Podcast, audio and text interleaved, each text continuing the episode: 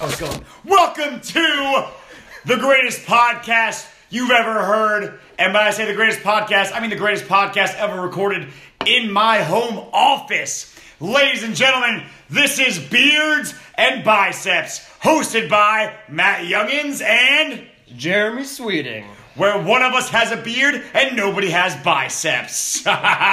so, what this podcast will go from, it'll go through fitness, it'll go through personal development, it'll go through all fun things in between, stupid college stories, fun little tidbits about ourselves and each other, probably insults that are really, really mean, among other things. We'll try to keep the language as PG as possible, but nothing is guaranteed. There'll probably be a lot of cuss words. I should have even said it was PG. It's not going to be PG. So if you got those ears where things may hurt your feelings, uh, it might hurt here. So um, we're gonna go first episode. Listen to the greatest thing you've ever heard. We're just gonna tell a little bit about a little bit about ourselves. You know why we're doing this podcast, what got us here, how we met each other, why we're friends still. Who knows? Um, those little things, and then we'll go on in future episodes into like more of the meatier stuff, the, the thick stuff, all the fun stuff. So this one's more introductory, uh, little anecdotes about our history, all that fun stuff. So we will start with the one and only capless wonder Jeremy Sweeting and where he began. Thank you for the kind introduction, Mr. Jungle Hands. So, a little bit about me. As you already heard, my name is Jeremy Sweeting. I'm 24 years of age from Stratford, Connecticut, and this is my story. 2007, 11 years ago, my skinny white ass walked into a high school. Not just any high school, the one and only St. Joseph High School in Trumbull, Connecticut. 11 years later, your skinny white ass walking to my house. Um, so a little bit about me. Walking into this high school, we're gonna start with our high school days, and then we're gonna go ahead and transition transition into our college days, and we'll we'll go into our post college current lives. Um, a little bit of background, just so you guys know, like who we are, who we were, what got us to where we are, and all that fun stuff that Matt has already mentioned, and I'm reiterating. So, like I said, 2007, uh, I went to this high school, St. Joseph High School, which is a private Catholic high school in Trumbull, Connecticut. Um, the reason I went there is because the public high school in my town didn't have a hockey team, and you know that's the only thing I wanted to do with my life at that point was to play hockey. Uh, luckily, I got into this school, and my parents were awesome enough to foot the bill, uh, so I could play hockey through high school and maybe make a career out of it. It's about to stop. No, there it goes. It's still going. Um, First time recording a podcast, folks. yeah, so we're we're, We're, trying gonna say figure some weird this. stuff. Yeah, we're we'll try to edit it out, but we have no idea how to edit things out. So we're gonna keep going with it. Yeah, Awkward Okay, silence, nice. yeah. Good one, dude. yeah, we're good. So, like I said, I walked into this uh, high school, 2007, uh, private high school. So, like, I didn't, I didn't know anybody there. Uh, it was like super quiet, just really awkward, um, and that kind of went on for for a little bit. Um, like I said, the only reason I went there was to play hockey. So the only friends I had was like the hockey team and, and maybe a couple people here and there. But I was that kid that like didn't really have a close friend group, but was friendly with everybody. Um, and we'll get to why that is important later. It's Um, important because it's never changed. um, but yeah, just just from that, um, like I, I never really had any confidence, and I was pretty easily influenced and not really able to develop my own thoughts or think for my own. I just whatever somebody with any sort of education or authority would tell me, I, I just I just bought into it with with no questioning at all. Um, and like I said, we'll get into why that is important later. Um, but what's funny about me mentioning the hockey team is that like I was never even good at hockey. so your little background story, and this this will come up later in this podcast and and future podcasts. Why like me not having confidence is is funny is pertaining to who I am now. Um, so basically, before the season even started, you know, obviously there's tryouts and whatnot. Uh, I had a meeting with the coach, and he said, you suck.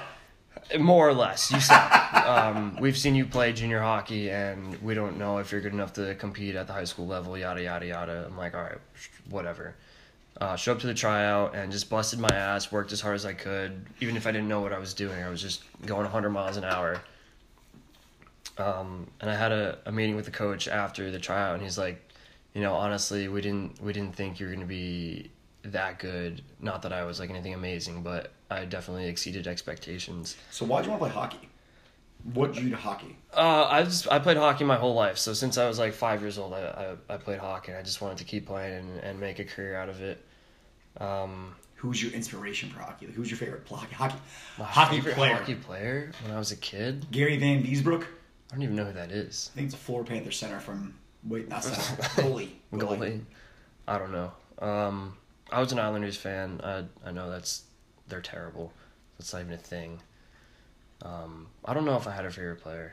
I really don't. I just love the sport and like I didn't I didn't care who was playing on TV. I just loved to watch the game. Whoever was playing, I just love the sport. Um, so anyway, like I said, the coach said, you know, we didn't really think you're going to be this good, and we'd love to have you on the team. Yada yada yada.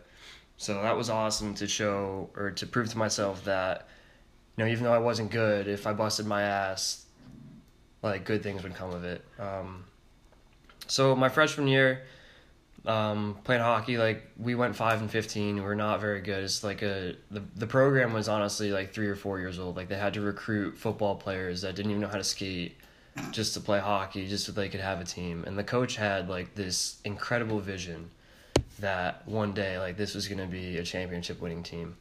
And that was my freshman year. My sophomore year, um, we're playing Division three high school hockey, which is like the the lowest division of hockey in Connecticut. Like it's it's not good hockey. Like this is like introductory.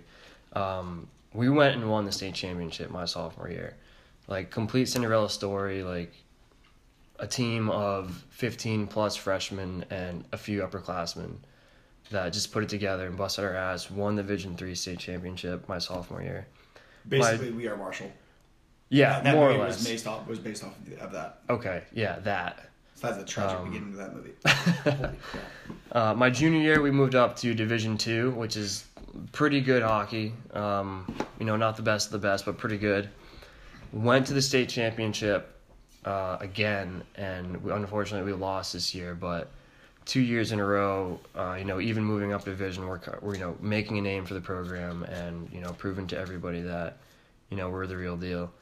Uh, my senior year, we moved up to Division One, which is the best hockey in the state uh, and we went to the state championship again. Like again, a complete Cinderella story. Like by this time, we're all seniors. You know, the freshmen that you know were struggling in the beginning. We we put it all together um, for our senior year, and we upset like three teams in a row to get to the state championship. And you know, we played this team that is consistently like one, two, or three in the state.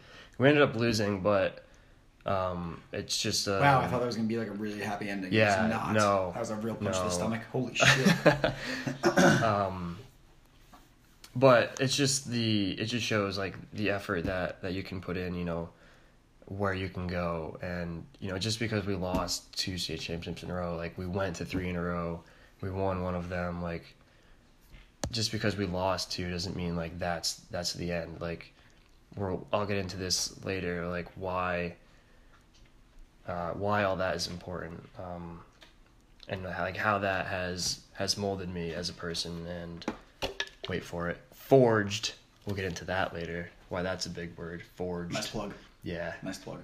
advertising We'll understand what the plugs what the plug does for here. in a little bit. uh, why that's you know kind of forged a little bit of who I am today. Uh, but enough about me. Let's transition to Mr. Matthew Younghands. Tell us about your high school days. Youngins. So you know that question when everybody asks, "Hey, where are you from?" I have a weird time answering that because I kind of moved up and down the East Coast for quite some time. I was born in New York. Uh, lived there for five, six years. Mom got a new job in Florida, so we moved there with her.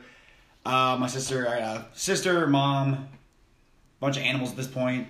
Lived in Florida for a few years. After that, mom got a new job in North Carolina. So now I'm at give or take three or four elementary schools, two or three, two, actually three middle schools, and now I'm in North Carolina, finally getting to high school. Here we go.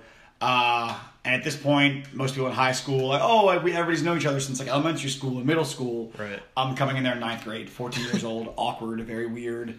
Uh, I'm pretty sure I had hoop earrings. It was a really fun time. I'm sorry, what? yeah. Yep, there you go. Hoop earrings. You find my MySpace, you'll find some fun stuff. But uh, all that fun stuff. So in North Carolina is when, you know, I found a decent friend group, I guess you could say. And all we ever did was ride bikes to each other's houses. And we lived miles away. It wasn't like, oh, we live next door to each other. It was like four or five neighborhoods over. Like at least a solid two or three mile bike ride to see one person, which isn't much on a bike. But when you're like 13 years old, that's awful. Or 14 at this point. But high school at, at Providence High School in Charlotte, North Carolina, is where I really, I guess, started my whole lifting weights fitness journey. Uh, I played basketball as a kid, and then I kind of stopped growing at six foot one, and that was kind of it for me. But I was lifting weights. Never really thought of playing any of the sports. I was a big, huge basketball fan most of my life as a kid, until one of the football coaches was like, "Hey, you should come try it out." So having never played football in my life, at this point I'm 15 years old, tried out football, absolutely sucked. Was cut, yep, was cut right away. Um, but still love working out. It was so fun. It was good. Uh, very bad football player at this point. After that, I then transferred to a second high school, Indian Land High School in Indian Land, South Carolina. I'm not even sure if that's on a map right now. But uh, with that, I'm a junior high school now. Does the phone work? Oh yeah. I yeah, press the buttons. But uh, so now I'm at Indian Land High School, finally playing football, made the team, all that cool stuff. And then not only that, but honed my skills, got better at it, worked my ass off at it, finally got to a decent level of athletic ability, and only to realize that our, our team as a whole sucked. Now everybody wanted to, oh, I want to get the most passing yards, receiving yards. I want to, you know, get this. And our coaches kind of individual, sorry, our coaches rewarded individual effort. You know, if you're an offensive lineman, you got rewards for how many people you knocked down. If you got, if you were on defense, you got rewards for how many tackles or sacks or interceptions you got. And that kind of all, like, you never worked as a team. And because of that, my first year playing football, we won two games. It was great. Uh, It was great. It was awesome. yeah, we, we lost by a lot too. But it gets even better senior year. After my uh, senior year, really working my ass off, doing two days in the gym by myself, and then training and all that fun stuff. That's where I kind of learned to be a disciplined athlete and really just bust my ass when no one's watching and go balls to the wall no matter who's there, who's not there. Um, and with that is when I really started to, in my opinion, become a better football player. But again, when your coaches are reiterating and when people are telling you, oh, get this, you do this and you do this and you get rewarded for this, you get rewarded. Not like, hey, if we win the game, we get this. It was like, I feel like that was never talked about. And because of that, my senior year, we won one game. It was great. At one point, one of the games versus Chesterfield High School, at halftime, it was 54 to nothing. Holy shit. yeah. And they put the JVs in the second half. I ended up losing 67 nothing. Oh my god. It was the biggest loss in I think the high school's history at that point. Ever. Probably ever. I don't. I, I don't think it's gonna be hard to beat that one. But with that, I mean, I was there again. I'm the high school I transferred to was even worse because in a smaller town, so everybody's like born together, kindergarten together, you know, elementary school together, middle school together, and like the middle middle school, elementary school, and high school, we're all next to each other because it's you know, BFE South Carolina. So everybody knows everybody knows everybody, and I'm just a new kid coming to school and I'm like 16 years old, and everyone has like BFFs when they're like five. So it was super awkward for me, and it was hard to make friendships at that point because I was brand new to high school, to a brand new high, to a smaller high school, I should say. When there's like I think there's like maybe 800 kids there. I think my graduating class is like 110, Same. but it sucks. It's weird. That's yeah.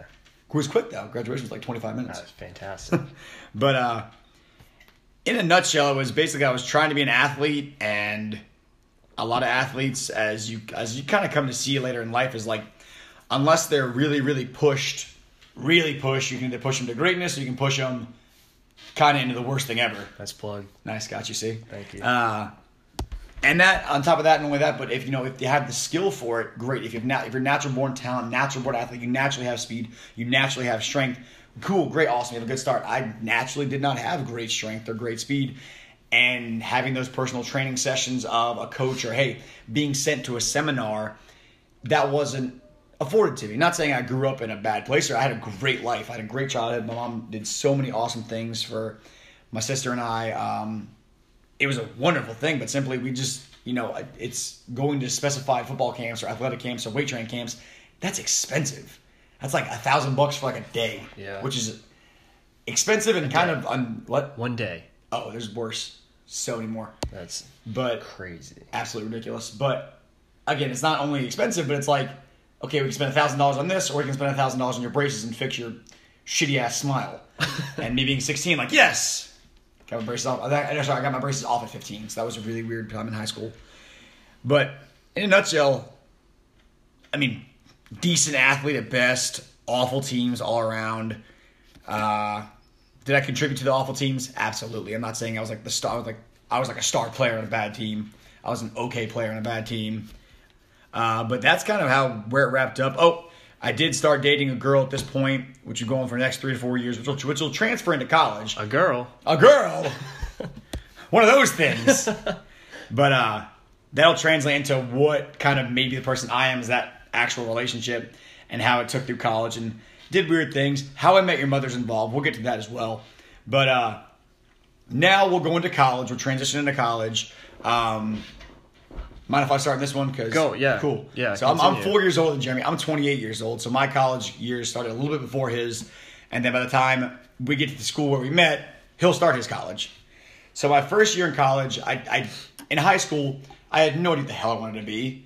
I think it's absolutely ridiculous to make an 18 year old say, "Hey, what do you want to do?" All right, go into debt. for the Next 60 years, what do you want to do? Decide now. Dude, I'm drunk. I don't know. that's absolutely that's a whole other thing. College, like, it, oh god, We'll get to it. 18 years old. What do you want to do for the rest of your life? Oh, be a doctor.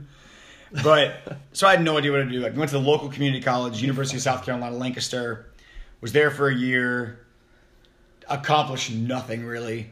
Took some general education classes. Realized I still had no idea. I majored in psychology. That was my first major. Aced, Hey. aced my first year of psychology, and then realized you had to do like a thousand hours unpaid. And I was like, changing my major because that's no, I'm not being paid for a thousand hours of or not being not paid. Yeah, not being paid. There you go. Thank you. I got you. Appreciate it. But uh, after that, I went on undeclared. Had no idea what I wanted to do. From there, I then transferred. I wanted to rekindle my football dreams and try to go to a Division three school, Methodist University. Uh, right? Yeah. Didn't know that. Don't worry, it ends real quick. but uh, so made the team there, walked on, made it again. I was gonna play tight end until like one of my grants or loans or something kind of fell through, and I had like seventy two hours to pay like fifteen thousand dollars. I was like, well, that's not happening. See ya. So after about three weeks at Methodist University, I withdrew from the from the college, took a semester off, uh, just because I didn't have time to enroll anywhere else. Worked at Pro Image in Carolina Place Mall. Pro image. Pro Image. is yes. that? It is a sport like Oh, I know what that is. Yeah, memorabilia. memorabilia. Thank you. That's it. Like a sport memorabilia store. Think of Fanatic. Those are a lot of places, but like way worse than Fanatic. Uh, way worse. Where let's see, what was popular? Jake Delhomme and like T.O. and the Cowboys was popular at this time. So I'm working there, realizing this is awful. I would never want to do a job where I just stand around for eight nine hours and get paid garbage. So my semester off was probably one of my most eye opening experiences. Was you know what? Maybe some people need college, some people don't, whatever. But I sure as hell don't want to do this. So that's when I enrolled in Old Dominion University in Virginia. Uh, tried to play football there. That also didn't work. Uh, but made a lot of friends. It was awesome. I would have stayed at ODU. Really would have if they had not raised out of state tuition by like 10 grand in one year. So that was my check out the door. ODU was fun. That's when I got exposed to a lot of like the real college party scene. You know, doing dumb stuff, rugby teams, football teams, all the awful, awful things, partying in gross houses, like very gross stuff. 42nd and 43rd Avenue, if you're someone from ODU. Oh, really, really gross. But anyway, so after ODU, when they tried to raise tuitions, I transferred once more for the third transition into, by the way, I'm, I think I'm on like four majors at this point. I think I did psychology I went to undeclared, then business management, then I realized that was boring, then to sport management, realized that was also boring, exercise science as well, and then I realized I was bad at science, so that was probably not that was no go. Uh, then back to undeclared because I had no idea what to do. Then I'm back into Coastal Carolina, go Chants, where I eventually graduated, met everybody. So I'll pause here. So I'll let Jeremy go a little bit more into his first few years. Actually, no, let me continue because Yes. I was at Coastal for a year before you were. Okay. So my first semester at, at CCU, uh, no friends, none. I think I'm 19 or 20 at this point, and transferring to a college where again people meet in freshman year, they hang out their dorms, they make friends for life, blah blah blah blah blah. Now with that, I was in a like, remember the uh, what is it? Nah, the gardens, The Magnolia. Magnolia and Azalea, Yes. like those way off campus. They're- yeah. yeah, that's where I was put. Strange. very awful areas of coastal. If you're listening, if you, if you work for coastal, fix that shit. The place is gross. But I was put there, and it's a very isolated, like student dorm area. It's very weird how it works. And I had like the worst roommate in my life. If you're listening, fuck yourself. Go fuck yourself. But with that, uh, Hard F bomb. right, hard F bomb. Just Right, get it- yeah, just get it going, right We're 20 gate. minutes in. It's fine. uh, so this is the time where I really like. I was still working out, but I was eating like shit because I had no friends. So I just stayed home and eat. Didn't go parties because I had no no friends to go to parties with. So I stayed home and ate. Got really really fatter, I guess you could say, because I was already getting the fat ways. Still working out, but of course, when you go to bench press, do bench press and curls, it doesn't burn many calories. Eating pizza, like going to yeah yeah pizza, ice cream, all the awful things you can eat, burgers, all that crap. It's fine. uh, so with that, I had re- I had serious thoughts of dropping out of college just because of how bad that first semester at Coastal was. It was just very, just a very like serious realization that like you need people surrounding you. You need a team. You need friends to just kind of pick you up when you're down and push you forward, even if you're already in a good mood. All that kind of stuff. So with that, my second semester at Coastal is when I met Jeremy, then we met everything else. So we'll go kind of probably back and forth with this experience Yeah. of, of college. So my second semester at Coastal, passing it back to Jeremy with that. So um, actually, sorry, before that, God, I keep going back and forth. At the end of my first semester, again, serious thoughts dropping out. I meet one guy named Bobby Baldwin who says, "You know what? We're in a fraternity. You know, you don't have to join anything, but you know, we need a, a third roommate for our house. You want to just live with us?" A literally awkward chance encounter at like uh, the housing arrangement areas, and they just need a third roommate. And I was like, "Sure, whatever. I'll go live with some frat boys." So that's where that semester ends. The next semester picks up. Jeremy's back into it. Germ, how'd you get into coastal? Oh boy. Coastal Carolina University. Alright, so I was. Let's go back to high school a little bit. I didn't care about my grades at all until junior year. I had like a, a 2.1 after sophomore year. Like, like I said, only wanted to play hockey, but that's super like Two point one. yeah. You have to try to get that. Jesus. Right. So, like like I said, only wanted to play hockey, but ironic because I was not very good at hockey, so I didn't like. I don't know, just not being realistic. Uh, junior year, uh, somehow came to the realization that I need to get my shit together, or I'm not gonna make anything of myself. Like I, like my freshman and sophomore year, like all I did was stay at home, play video games. Like never went out, never did anything. Um, and then one You day, never got fat though. Right. Um, so one day, my junior year, I'm like, something clicked in my brain. I was like, okay, I need to get my shit together. I went cold turkey, like, like sold all my video game systems, uninstalled every video game on my computer. Um, from junior year to the time I graduated, I think I averaged like a 3.5 or 3.6 GPA, uh, which unfortunately only brought my cumulative up to like a 2.8 or a 2.9. Um, but I got into some really good schools. I got into Quinnipiac University in Hamden, Connecticut. I got into Rochester Institute of Technology up in Rochester, New York. Um, both very good. That's one that's like super, like really nice. yeah, it's incredible. So nice. Um, got into West Virginia University. WU, which is where my Um, eventual wife went to college as well. Uh, I didn't. I obviously didn't attend any of those colleges. Um, they were all pretty expensive. I applied to Coastal, like June after I graduated high school. Like you know, you're supposed to apply like During high school. right. applied in June, got in, um, into their Go shots. yeah. their PGA golf management program. Um, I I picked up golf somewhere in high school. Uh, actually, actually, I played golf in high school too. I, I left that out. Golf and hockey. But I played my senior year. I played golf my You senior could year. not have chosen more white sports. More Happy Gilmore esque. um, I got into that program. Um, I was first in my. I'm the first in my family to ever uh, get in and go to college. So this was kind of like a uncharted territory for my family. Uh, obviously, they wanted me to stay close by. They didn't want me to go far away, but I had just about enough of Connecticut, um, which I still do. But um, got into coastal and just on a whim said, "Screw it, let's do it. Let's see what happens." Um, made the 12-hour drive from Connecticut to Myrtle Beach, South Carolina, and started the started the process. You know, just kind of. I was 17 years old, super young. Uh, moved in to a pretty nice dorm. I lived in Eaglin, and I had a quad, so I had like we had the living room, and we had You guys had such a nice area. we had four so single nice. rooms. It was pretty awesome. Uh, my roommates were pretty cool. Um, really no. Who com- were your roommates?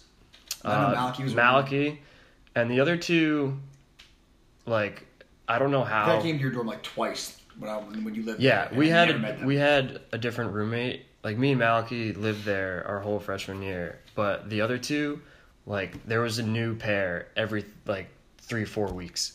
I don't know what happened. People got kicked does that out. work? I don't know. I have no idea. Anyway, uh, my freshman year, my first semester was kind of. It was pretty. Pretty relaxed because I didn't really know I didn't really know anybody, and I really wanted to focus on school because I know, like, from high school that if I fall into this trap of being distracted and not focusing, like, I know exactly what's going to happen. So, um, you know, I kept my head together. I didn't really get into anything too crazy. Uh, I think my first semester I pulled like a three, like a three three GPA, which is okay. Um, definitely did my fair share of partying. Sorry, mom. Um, Love you, Tracy. but I learned independence quickly, living on my own. Uh, obviously, because mommy and daddy weren't there to clean up after me anymore. Not that I was like super dependent to begin with, but you know, I picked up on being independent way faster than a lot of people. Still, still, even at this age, like seven years later, like somehow I do not understand being independent. But um, my sophomore my sophomore year my Literally second second, semester of freshman year is when i met matthew and we weren't even like i met him because We met and then we probably weren't even friends like a year later. right right right we went and joined the same fraternity Oh, I and i was like so against frat life like these i'm not even gonna say what i think of frat boys because it's inappropriate frat boys were douchebags. Mommy and daddy money. Right, Blah right. blah blah blah blah. To Everything it- you see in the movies is exactly what Yeah. I also thought frat boys were. to put it nicely, those are some some choice words. Uh, but we joined this fraternity, and I was the smallest person, and Matt was the biggest person. Like, could not be more opposite of human beings. Like, barely acknowledged each other. And this, we're gonna switch back and forth here because we have very different perspectives. Excuse me. But that's when I met Matt. Um, joined this fraternity, and so this was like something these three months my second semester of my freshman year were um, kind of where i learned the balance of life like okay like you have to prioritize you know whatever whatever your values are you know so obviously school was my number one and whoever was uh, the leader of the new guys at the time like we had so many conversations about like me saying like hey i want to quit like i really don't care about this fraternity thing like i'm here to go to college and and it was just like a bunch. It was like a it was like rat pack of oh like my a bunch God. of random personalities. rat pack is the perfect description And the only reason I think we all meshed together is because that first semester. Would you ever party at J one the first semester? no i didn't i didn't know anybody There you go. But like that first semester was like such like an odd combination of just personalities and people and like guys that were like at the place we partied at all the time. Some people came out of nowhere. Yeah. And then I think how Malachi, got you right. Yeah, Malachi And it was took like- me to a party one time. It was like the people that partied at this one house called J1, which we'll mention that a few times. So if we mention J1, it's the party house for the first year of college that we both year. were at Coastal. Um, so the extension of people that party went and grabbed, hey, let's join this fraternity, hey, let's join this fraternity. But we have to say that this fraternity had two members. Was it two? Three. It was like three. Three, three. Okay, three. Four, Bobby, was Jesus. four. Bobby was four. Bobby was four. Okay, four. John. Okay, four. There was four members of this fraternity. So like, it's not what you think where we're at this mansion This mansion with like, like a a hundred guys. guys and strippers and cocaine and beer. Like, no. That That, didn't for- happen. It was a much like, more interesting It was a disgusting house with so a patio outside. It wasn't even a house. It was a, Townhome. a yeah, a townhouse. Townhomes, yeah. And then we made no. like- when we make a noise, to put it in perspective, we partied all the time there because the neighbors never called the cops because the neighbors were pretty big drug dealers at the time. uh, no names will be said in the making of this podcast, but I mean it was parties. It was during you know when we were pledging the fraternity. You know certain things where we just got loud for certain things, and again.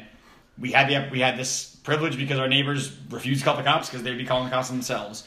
So at that point, you know, it was just it was again very awkward mesh of personalities. Some guys were douchebags, some guys were assholes, some guys were totally quiet, like Jeremy. I was probably a loud asshole. Yes. Um, and definitely. Still is. Yep, that never that hasn't changed. But that was where like we met a, a lot of the guys that were pretty, were still pretty good friends with, if not best friends, still to this day. Um, it was led by four guys: Scott, Rudy, John, and Bobby. At this point, Bobby is I wouldn't say checked out, but he's I mean he's doing his own thing. He's Right. he's trying to Yeah, progress his life. So he was yeah. in now. He wasn't a huge part of the whole process. Love you, Bobby. His wedding's coming up. It's gonna be gorgeous. But so it was mainly Scott and Rudy for the most part of it, and Rudy loved him to death. The whole process, he was just a fucking prick. We should have used government names Should have. Like- oh well, like Penelope. Pen- Penelope, good one. okay, what? Why? No, no, no, we're gonna keep moving. Uh, so Rudy was, you know, in charge of our pledging process, making sure we had all the information of previous. Have we even named the fraternity Do they know what pledging is? We're not going to name the fraternity. They don't need to know. They don't even know. If you know us, you know what it is. But um, They know what pledging is. Explain pledging. Pledging is educating new members of a fraternity of past experiences so you can all be caught up and all be brothers together. So obviously when you walk into a fraternity, unless you're a weird history buff, you don't know anything about that fraternity. So the pledging process is to simply, hey, here's our past history, we're gonna learn it, the end. Yes. In so many words. Eventually, Jeremy got us kicked off campus We didn't have to go there. we will. Uh, so anyway, so this whole process is like we kind of all became good friends and better friends because we all hated this process from top to bottom. Oh my God. It sucked. It was awful. It was late nights, and you have to get up for class. At this point, I had tried out for the Coastal Carolina football team, still trying to keep this football dream alive. Made the team, so now I'm playing football, or well, playing spring ball, I should say, pledging a fraternity, working at the YMCA, Full-time and- student. full time student, and trying to have a part time job so I can have some, some beer money on the weekends. And so basically, we all became friends because of how awful this is, and that's how you know humans are super negative. So that's how you become friends. Oh, you hate this? Oh my god, I also hate this. Let's be friends. Right. Um, but it was just again, still me and Jeremy have like probably said like five words throughout this whole process. But anyway, this is kind of how we became just really close with one another, and again, really good friends with everybody. Eventually, I get cut from football. Trout again in the fall. We're already, now we're okay. Now we're past we're, we're past the pledging. We're already brothers in this yeah, fraternity. We're into my sophomore year. Yeah. And we'll probably bounce back and forth with party stories, not only in this podcast, but in future ones as well. So now I'm got cut from football, tried again in the fall, still trying to keep this thing alive. I actually make the team. I make fall I make the fall team. And I realize, you know what? I'm probably like fifth or sixth in the depth chart. I'm probably not gonna play much. I probably at this point have about two years left of college, probably maybe one and a half. And I'm like, you know what? I'm done with football. I'm over it it, appar- someone or something does not want me to play football, so I'm not going to play football anymore. So that's when I really, really, really, really, really got head over heels in love with fitness, um, making my friends work out, even though they didn't want to. You know, lifting weights as often as I could, lifting weights between classes, after classes, you know, late at night, waking up early to go work out on my own accord because I like to do it. Uh, I was made fun of for it, so there's a fun thing about fitness. If you're in shape, you get made fun of. That's weird, but that's where I probably say Jeremy. uh, Okay, well, End, what- of, what- end of my freshman year, yeah. yeah, yeah, that's when Jeremy and I got a little bit closer. We started working out together. He forced me to work out. Okay, he didn't. We didn't do this together. He's like, "Stop being a skinny bitch. Come to the gym." And I was like, "Fine." That's how it works. So, if it makes you feel any better, um, we did. Uh, and my roommates at the time, Chris and Connor. Connor wasn't actually a roommate. He literally just popped in, popped his head in there, and just kind of lived there for a while. He basically, I made them work out, but they wouldn't go to the gym, so we did insanity at the house. Where for some reasons Connor would just get naked and do insanity. It was disturbing on a lot of levels. I didn't know that. Oh, you didn't? Ooh, huh. Yeah, we do insanity, and Connor would be butt naked. There's at least four or five days you'd be butt naked. is doing an image I didn't need. But No one needs you. it. No one needs. It. No one that. needs it. That Not even Connor needs it. needs but, uh, apologize to our listeners for that. So that's when I guess you could say me and Jeremy got like really became friends, started to get to know each other, all that good stuff. And then we'll pass it back to Jeremy. Then meaning he left me for the first time. the yes, first time. Well, technically, yes. yeah, the first time. The first time. so, um, No, the second time because you went to golf. Th- The golf this game. is the first time. Yes, yeah. Um, so, like I said, I went to Coastal for their PGA Golf Management Program, which is a program that uh, throughout the curriculum you learn how to be a PGA course professional. Uh, basically, you you run a golf course, um, and I learned my freshman year that you know I, I really like golf, but I don't think I can make a career out of working at a golf course and never being able to play golf. Uh, so my freshman, at the end of my freshman year, I did some thinking. I'm like, all right, well, let me try to go play college golf somewhere. Also, really ironic, like my high school story, like I was not very good at golf. So, uh, I tried out at Manhattanville College. Great bunch of athletes on this podcast here. Yes, uh, in Purchase, New York. Uh, walked on to an NCAA Division three college golf team. Uh, had a killer tryout, like one of those days that I could put the golf ball anywhere I wanted. Uh, right How in- are ya? Right in the hole. Right. in the hole. Call her a hold one. Anyway, um, yeah, so I made the golf team at Manhattanville College, and so I transferred there from Coastal. Um, I played one semester of college golf at Manhattanville, and the bill came in for that semester's tuition, and it was somewhere near twenty-five thousand dollars for one semester. Um, so I said, mm, "Yeah, this isn't gonna work." So Yeah, 25 grand. Yeah, I got that in my backpack. hashtag student loans. um, so I transferred back to Coastal for the second semester of my sophomore year. Um, in between that, uh, so we had you know in in in between semesters in college you have like a a month and a half break for no reason. Um, during that break, I went and joined the Navy. Uh, plot twist. Um, what, what, what college you go to? You got a month break in between semesters. Yeah, like semester ended like December. Oh, like winter break. Right, winter Oh, break. That's what I mean. I think like in like September, there's a month off. no, Oh, no, sick. no, winter break. Um. I went and joined the Navy. Um, my whole family, except, well, I guess all the males in my family, um, pretty much all Marines. Uh, so obviously got a lot of shit for that. But I joined the Navy. The military was something I always wanted to do. Like I always kind of had like a, a sense of patriotism um, and a little bit of pride in that. So I just went and did it. Um, again, sorry, mom. She wasn't very happy about that. Um, Love but Tracy. yeah, I signed the papers in January, and I didn't leave until I knew I wasn't leaving until June. So I went back to Coastal to finish my sophomore year. Um, and that's when I started getting serious with fitness and and because when you have something to train for, uh, like the military, like that's something you, you have to take seriously because I'm sure you guys have heard it time and again, but you always have to have the mindset that your competition is training harder than you. Um, so I'd say about January when I showed up at Coastal for my second semester, I was five foot eight, 120 pounds, like still skinny as a rail. Didn't know a goddamn thing about fitness. Uh, so, you know, I Matt took me under his wing. At this point, Jeremy comes back. Sorry, I'm drinking a Lagunitas Sumpin' Easy ale, and it's it's phenomenal. So I'm gonna keep drinking that. I'm drinking water. It's 11:45 at night, and I have to get up at four. Yeah. But anyway, uh, so at that point, this point, I'm really, really getting into fitness. Like not just oh bro lifting and just like you know just bench press curls and tricep push downs, but I'm really like looking things up on my own, like actually doing research for fitness. You know, what's good for this, what's good for that, like what actually makes sense to work out, why you do these things, why the five three one strength program works, all that kind of stuff, and learning about like educating myself on exercise science as I'm like I said before, bad at science with exercise science, but I'm a, currently a communications major at this point, which is the most broad major you could possibly get. A lot of people catch flack that, oh, oh, I know how to communicate. all that crap. But, um, which all my friends give me crap for too. But communication and, and, so many words, communications major, communication majors are masters of nothing, but damn good at everything. So you're good at PR, you're good at marketing, you're good at this, you're good at that, and that's where I kind of fell in love with a very broad range of a lot of things. And exercise and fit, exercise itself was just kind of like a niche hobby of mine, I guess.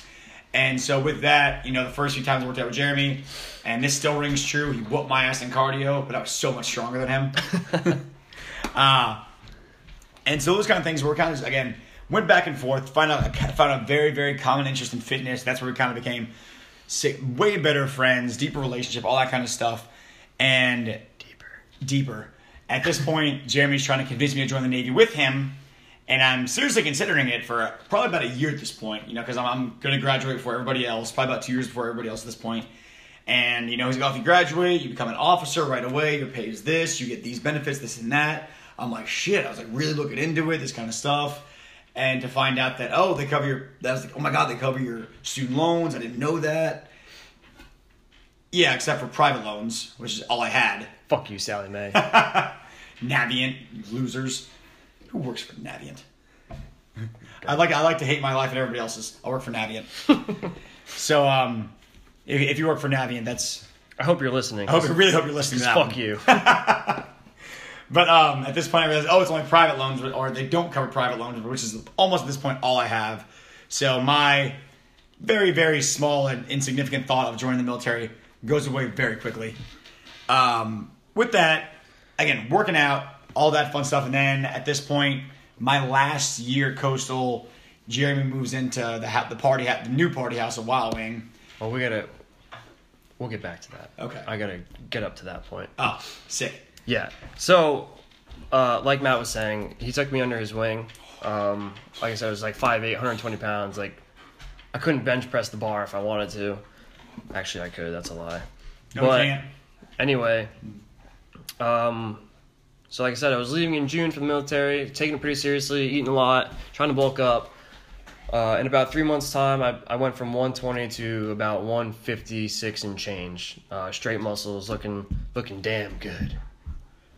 Solid 150 pounds. Yeah. Yes. looking a lot better than 120.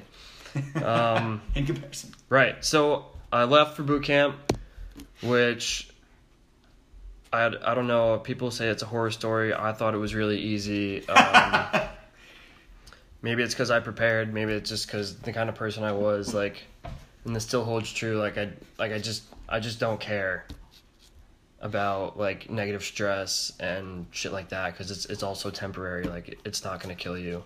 You'll be okay.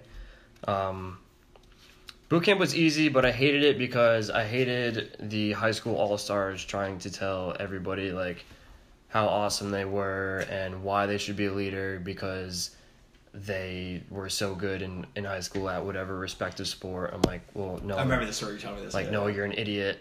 Like, there's 85 people in this room. Like, there's no way because you were an all star high school basketball Cool, player. Chad. I'm glad you're the quarterback of your Good one, division, division one school. Yeah, sick. Um, anyway, that was in Chicago. Well, well, Great Lakes, aka Great Mistakes. Um, eight weeks, no That's big funny. deal. That was funny. It's like a running joke in the Navy. Um, I understand. That. after the eight weeks there, so it's now about August. Oh, I graduated August 9th, which is my mom's birthday. Happy birthday, mom. Happy birthday, Trace. Um, went to Pensacola, Florida.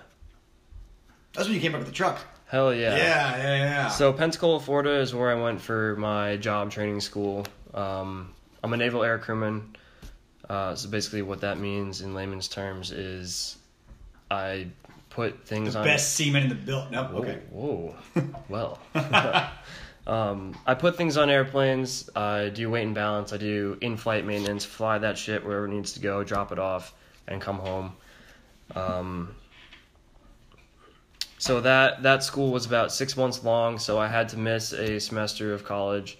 Unfortunately, um, I joined the Navy Reserve. So basically, the timeline or the pipeline is boot camp, job training, and then you go back to your civilian life. Um, so the job training was about seven months time. So it's like January 2014 14, at, yeah. at this point. Yeah. Um, luckily enough, um, the detailer down in Pensacola, which is the guy that tells you where you're going next, uh, was super cool. I'm like, hey, like, I'm in college in South Carolina. Is there any way I can get stationed somewhere near there? I was like, yeah, we'll hook you up. You're like, you're a good person. Like, you killed the school. Um, did not like kill the school, but you you did very Touchy, well. little touchy, That's little yeah. touchy. Uh, sorry about that. Sorry, Um, sorry, Tracy. Uh, so I ended up getting stationed in Charleston, South Carolina, um, and was able to go to college at Coastal, thank God, and still do my requirements down there in Charleston. So that's what we'll pick up where Matt was saying um, January 2014. Yes. So January 2014, this is my ends up being my final semester in college, and to backtrack just a little bit, that relationship I was talking about a little bit earlier, it ended very poorly. Just like I mean, most relationships do in your late teens, early 20s. Um, not talk negatively, but it ended with cheating on one end that wasn't mine, and I found out it was bad. Uh, tried to make it work. tried to make it work. I was trying to point fingers. Tried to make it work. Didn't work. Simple as that. Uh, I ended it, and it kind of was kind of like a turning point for me because at this point I'm still a relatively quiet person. I didn't really, I wasn't really trying to be the center of attention, the loudest person in the room, and I started watching this show called How I Met Your Mother, which if you never watched it, it's the greatest show in the world. I've never seen it. Wow. Shocker. So it's uh, they took it off Netflix. Never mind. But um, the one character on there named Barney Stinson, he was like Neil Patrick. Neil Patrick Harris plays Barney Stinson, who's like this womanizing, like cocky asshole, but he's like hilarious in the show. Um, and I thought everything about Barney Stinson was like the funniest thing I've ever seen in my life. To this day, still some of the funniest TV I've ever watched. And so I started using his catchphrases like in real life, like a sitcom character's catchphrases. I would use them in real life. And luckily, nobody else in the world watched How I Met Your Mother besides me, so no one really picked up on it for like three years. That's bonkers, dude. Yeah, it's bonkers. Shut up. Uh, but so that's kind of where like I would use it, and people thought it was funny. So okay, cool. Now I'm, I'm a little bit funny. Now I'm getting attention. Awesome. And it kind of just translated into just a very loud, sarcastic asshole. Um, which is where I ended up Coastal, loud, sarcastic asshole. That didn't change. Till still hasn't changed to this day. Um, but at this point, I'm winding my college years down. I'm like winding my end of my the end of my college career. There we go. And so, Rook, besides like other stuff, we'll get into a few party stories here. Uh, this place called Soho 544. Oh lord. Oh yeah, served We're uh, going there. on Thursday Thursdays. I'm 23 at this point. I'm 20. No, he's not. He's like 10. You were 19. I was Yeah, you're 19. I was 19. Yeah, Wow. yeah. No, I was 20. 2014. You So turned was- 20 that year. No, I was coming Oh no, yeah, you did. Yeah, I was missed coming up on 21. first. Yeah. But um, so at this bar, there would be 50 cent vodkas, 25 cent beers. 25 cent beers. So I mean, you have five bucks, you have yourself quite a night, and it was just ridiculous. And some of us knew the bouncer, so sometimes we got sometimes people got ID'd, sometimes they didn't get ID'd. And as you can tell, as, as Jeremy said, he's like 13 at this point, so we got lucky for a while. Uh, and it was just very again, fairly at this point again. It might be really nice today. I haven't been in a long time. It was a shit show. It was pretty much a shit show. And you know, you're drinking you're a bunch of kids doing like car bombs and Vodka Red Bull. Vodka Red Bulls, and it's like two in the morning, and you're still drinking vodka Red Bulls, thinking and then you look back five years like, how the fuck did I do that? Why do I have heart problems now? That's why. Knew it. what is going on with my life?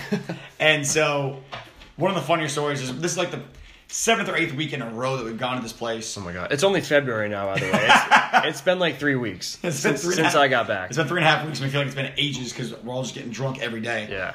And now go to Soho. Jeremy makes it to the doors. Yes, Very strange. very strange. Somehow. somehow got to the doors, and they didn't card him. They only take people over twenty one, but they didn't even look at his ID. So like, okay, they went to the bar. But we have to, we have to explain this to to our listeners that even now at 24, My listener, well, uh, multiple people will listen at, at some point. hopefully. Um, even now at 24, like if I don't have facial hair, I like I'll get ID'd for driving a car. Like it's it's bad. And me, I've always, so imagine me four years younger at 20 years old. Like I've always looked old as hell. Could not. I've had facial hair since I was like sixteen. somehow I got into this bar. somehow got in this bar, and again, Jeremy has been coming for a few weeks in a row now. Like it's not like new. Like like the bartenders have seen us. They know like the eight or ten people we always came with. The, the bouncers knew us, and so it must have been a new bartender or something. Cards Jeremy. Jeremy plays it off. Ha ha ha. I don't have my ID or something or other. Like, Or hey, I think you handed him your real ID. I gave him my military ID. Yeah. Like that was gonna make a difference. which says you're 20. so he's like, uh, you can't be here. And so Jeremy, at this point, which I think you were the ride. I was. Yeah. College drinking and the good. Anyway, so Mom, uh, Jeremy, Mom, get, Mom, go ahead and pause this part. Jeremy gets kicked out. So, but we're awful friends. So like, all right, bye, Jeremy, and we stay. Uh, I took your car, actually. did you? Yeah. Oh, it was a Kia Swole. The yes. Kia Soul. Red orange Kia Soul. Uh, so there, Jeremy leaves then. We still continue to get hammered. We come home at like 3 in the morning. Jeremy's sitting on the couch eating a bowl of cereal. I forgot about that. Remember it compl- very distinctly. Hey, guys, what's up? Watching some like military documentary of like, what really happened at Pearl, Pearl Harbor? like classic Jeremy. That doesn't. That's not changed at all either. But um, so there's one, and now we're again getting closer and closer to the end of my college run, and this is where I get the this is where I get an internship slash part time job at a job I'm currently at. Uh, one story that I've told, I probably won't get too, since I'm still involved in that company. I probably won't get too too detailed with a lot of stories, but then we go to Panama City Beach, Florida, for spring break. Spring yak. And again, if you had people in college was like, "Oh, spring break, Cancun, this place is. Let's go to Mexico." all these places." This this shit costs money. Right. It costs a lot of money to go to these places, and we're all breaking the bank here, trying to split a two bedroom hotel with like nine people. No. We had a one bedroom. No, one bed. No, with one bedroom, two, beds, with seven people. seven people. Yes. Seven. So that was fun. I ended up in a bed with my roommate and his girlfriend, with my roommate cuddling me most of the night, trying to get him off me, only to cuddle me again. Right. Uh, I was in a in a bed with between two girls I'd never met before. that was kind of cool. Nothing. Nothing happened. Obviously, not nothing cool. happened. I, I'm still the socially awkward, quiet kid. But uh, so PCB, we're there for a week again. Getting us all down there was breaking the bank. Like we lost it. We like spent enough money just getting down there, so we're Right. all doing awful things, just trying to make money and get trying to save up enough money for the next case of Natty Light. Yay! Um, and then Jeremy and I thought, oh, it's gonna be cool. Let's do like a six pack of Blue Moon. It was not a six pack. was it a twelve pack? It was way more than that. Ugh. And so we're like, yeah, let's get some good beer because Natty Light's so awful. So we go, we'll get some Blue Moon, and then I don't know, one of the last days of the trip, we're obviously out of Natty Lights. So we're like, you know what, let's drink, drink the Blue Moon. And through this time playing this game, it was a Dizzy Bat. It was dizzy. A Bat. Dizzy Bat, which if you're not, you know, aware of what Dizzy Bat is, you cut the bottom of a wiffle ball bat off, so it's a big, just a hole in the bat, and you pour beer in it. You fill it. You fill it? You fill it. You drop a whole beer in the bat. Yeah, a full beer. And the thing I'm pretty sure is Blue Moon Tall Boys. It was Blue Moon Tall Boys. Yep. And so, right away, If you hear the trauma in our voice, just just The mood- beware. the mood it's coming. Yeah. So, just like any college college group of friends on, on on spring break, you wake up and start drinking. First thing you do. yes. So we have Blue Moons. With that, like, let's play Dizzy Bat. You throw the whole beer in there. It's heavy beer. You as you get older, it's, it's not the heaviest you can go. But we're like, we don't drink nice beer at this point in our lives. Yeah. So we're just throwing back a, a Blue Moon. So here's the way Dizzy Bat works. We'll explain how this Oh. game works. So, like Matt said, you cut the hole in the bottom of the wiffle ball bat, you dump the whole beer in there, and you chug the beer out of the bat. Like you tip it upside down, you drink it, and however You could drink it out of the can and then do it, but you know, fuck no, that. yeah, it's that no. However long it takes you to chug the beer, however many seconds, So say it takes me 12 seconds to chug all the beer out of that wiffle ball bat. That's how many spins I have to do around the bat. I plant the bat in the ground and I spin. On your forehead. Yeah, put the bat on your forehead and you spin around. On your feet. So you're on your feet, bent over on the bats. You're not, Right, right. You're not, you're not breakdancing or anything. At that point, you crush the can, throw it to somebody who is quote unquote the pitcher. they pitch the can to you, and you have to try to swing and hit the can like it's baseball. Mind you, you just pounded a beer, which was a Blue Moon tall boy, so you're about to throw up. Then you start spinning around this bat, so you're really about to throw up, and now you gotta try to hit the can. On top of all of it, it's about 9.30 in the morning. Right, after four or five straight nights days of of drinking. only beer. And so at this point, this is when me and Jeremy realized, you know what? I think it's time to, you know, call it. A, so we made we made up a lie, like, hey, we're gonna go get some more beer. We literally went back to the hotel and fell asleep, just to shake it off. I think we took like a seven hour nap. Yeah. Well, everybody's still hanging out on the beach. Like, you know what? We'll just recover. So seven, eight hours Oh. there. Go to the next bar. I think what was it? Uh, what was the big bar down there? Uh, the one I paid a fifty dollar cover to get into. Yeah, I paid a forty dollar cover because you were nineteen. Spinnakers. Spinnakers, yes. Yeah, I paid forty dollars to get in. Jerry paid fifty, and it was an awful experience. It was not worth Oh, the cover. Just so like every, just like every bar. So if you're Spring thinking, break bar. if you think nightclubs are cool, they're not. They're just not. Oh Expensive God. beer, loud music, you can't hear anything. It's awful. It was it's not it's even- been awful. Not even fun. Even if you're in college, like, oh, it's so fun. No, it's not. You're lying to yourself. You're making shit up. um, PCB. PCB, yeah. Don't ever go there. It's terrible. The city's awful. Well, no, they they're not, you're not allowed to drink on the beach anymore there. Really? That was like after the year that we went. Really? They made that a law. We ruined PCB. We didn't ruin it. I had a great time. Had a wonderful time. Stepped on a beer can, Saw completely Luke- sliced my foot open. Yeah, saw Luke Bryan and Cole Swindell live. That was pretty cool. Cole Swindell's there? Yep. I have no recollection. No way. Yeah, I still have the picture. I have no recollection of Cole Swindell. But yeah, that was, the first, that was my first country concert when I really started to fall in love with country music. And so we're there on the beach. Luke Bryan comes out singing. There's like, I don't know, 40,000 people on the beach at this point. So much fun. That that It was, that was actually very fun. It was awesome. Uh, and then we drove 10 hours back. Back to college, still all hungover. It was wonderful. Yeah. I am at this point. I'm getting ready to graduate college. Graduate college, move on to a full time position at the job I'm at. Two weeks later, dude, Carolina Cup. Shit, Carolina Cup, probably the worst of the cups. It was the It worst. was, it was the cold one, wasn't it? That was the cold one. That was the cold one, yeah. Ugh. So- no, it was the hot one. The neck, the one we were sure? at the house. That was the cold one. That one. was the cold one. Yeah, because it was raining. Because I remember I never rolled yeah. my sleeves up. Yep. It rained at the at this one because I was bald. so I've been through like 35 hairstyles.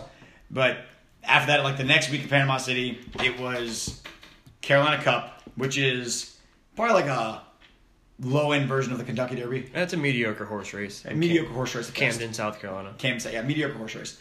And it's basically a fraternity and sorority central. It's an all-day drinking event. All day drinking That's event. it. That's all it is with a horse race. I got a nice, cool little party bus there, raining the whole time.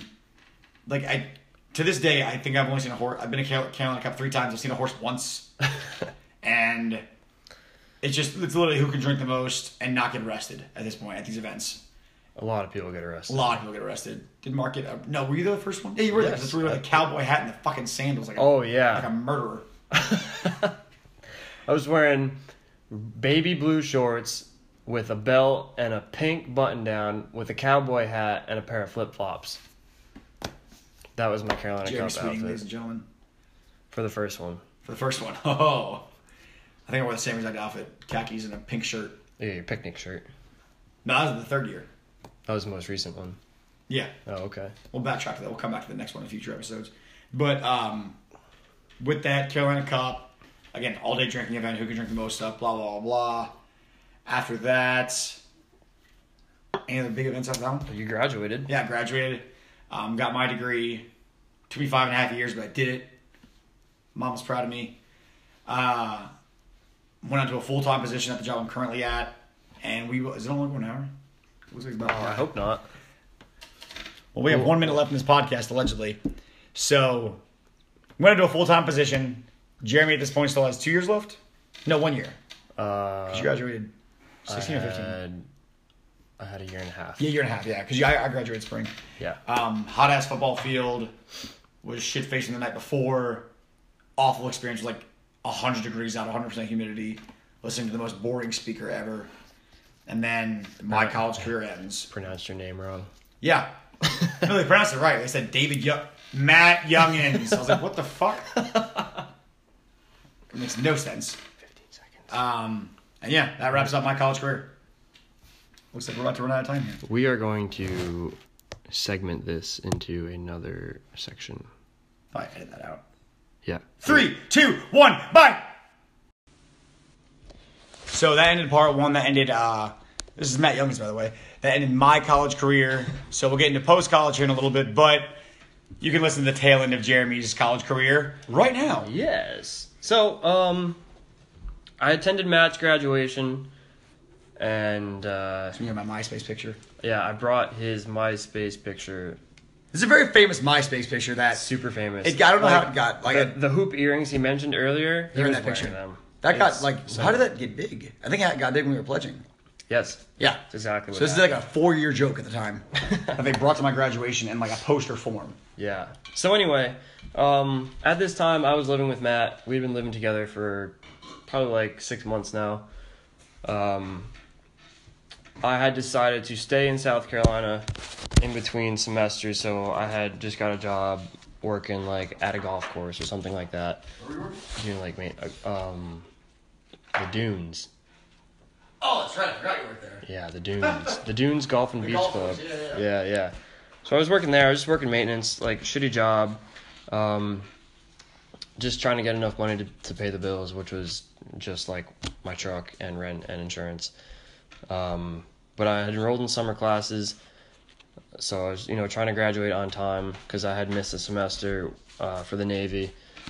So I was you know just kind of grinding there, working going to school and like still living the college life. You know, drinking Thursday, Friday, Saturday, Sunday, and just you know going through the motions. Um, but my fall semester of my junior year came around, and I had like Matt, I had bounced around majors. So my original major was accounting.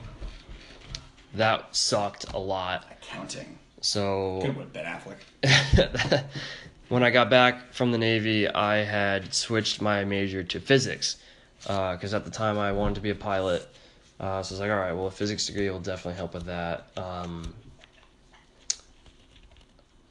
I got a 2.1 GPA again, like I did in high school. I did stop that sucking. in college with, as a physics major. I was like, yeah, that scared the shit out of me. so I'm like, I don't know what I'm gonna do. Um, and I had stumbled upon intelligence and national security studies, and I was like, all right, this is kind of cool. Like we study things that I like, uh, you know, like terrorism and you know shit like that. So I kinda- terrorism shit like that. Yeah, you know, no big deal. Why'd you get your in terrorism shit like Yeah. Uh, so I kind of just rolled with that. Uh, I ended up falling in love with it.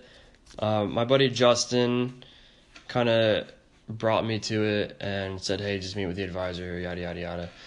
Um, I actually ended up falling in love with the field of intelligence and national security and all that. So I hit those studies pretty hard. Um, I mean, nothing really crazy happened junior or my senior year. I was playing hockey at Coastal. Um, that sounds weird to play hockey in South Carolina, but we started the. It's a club team.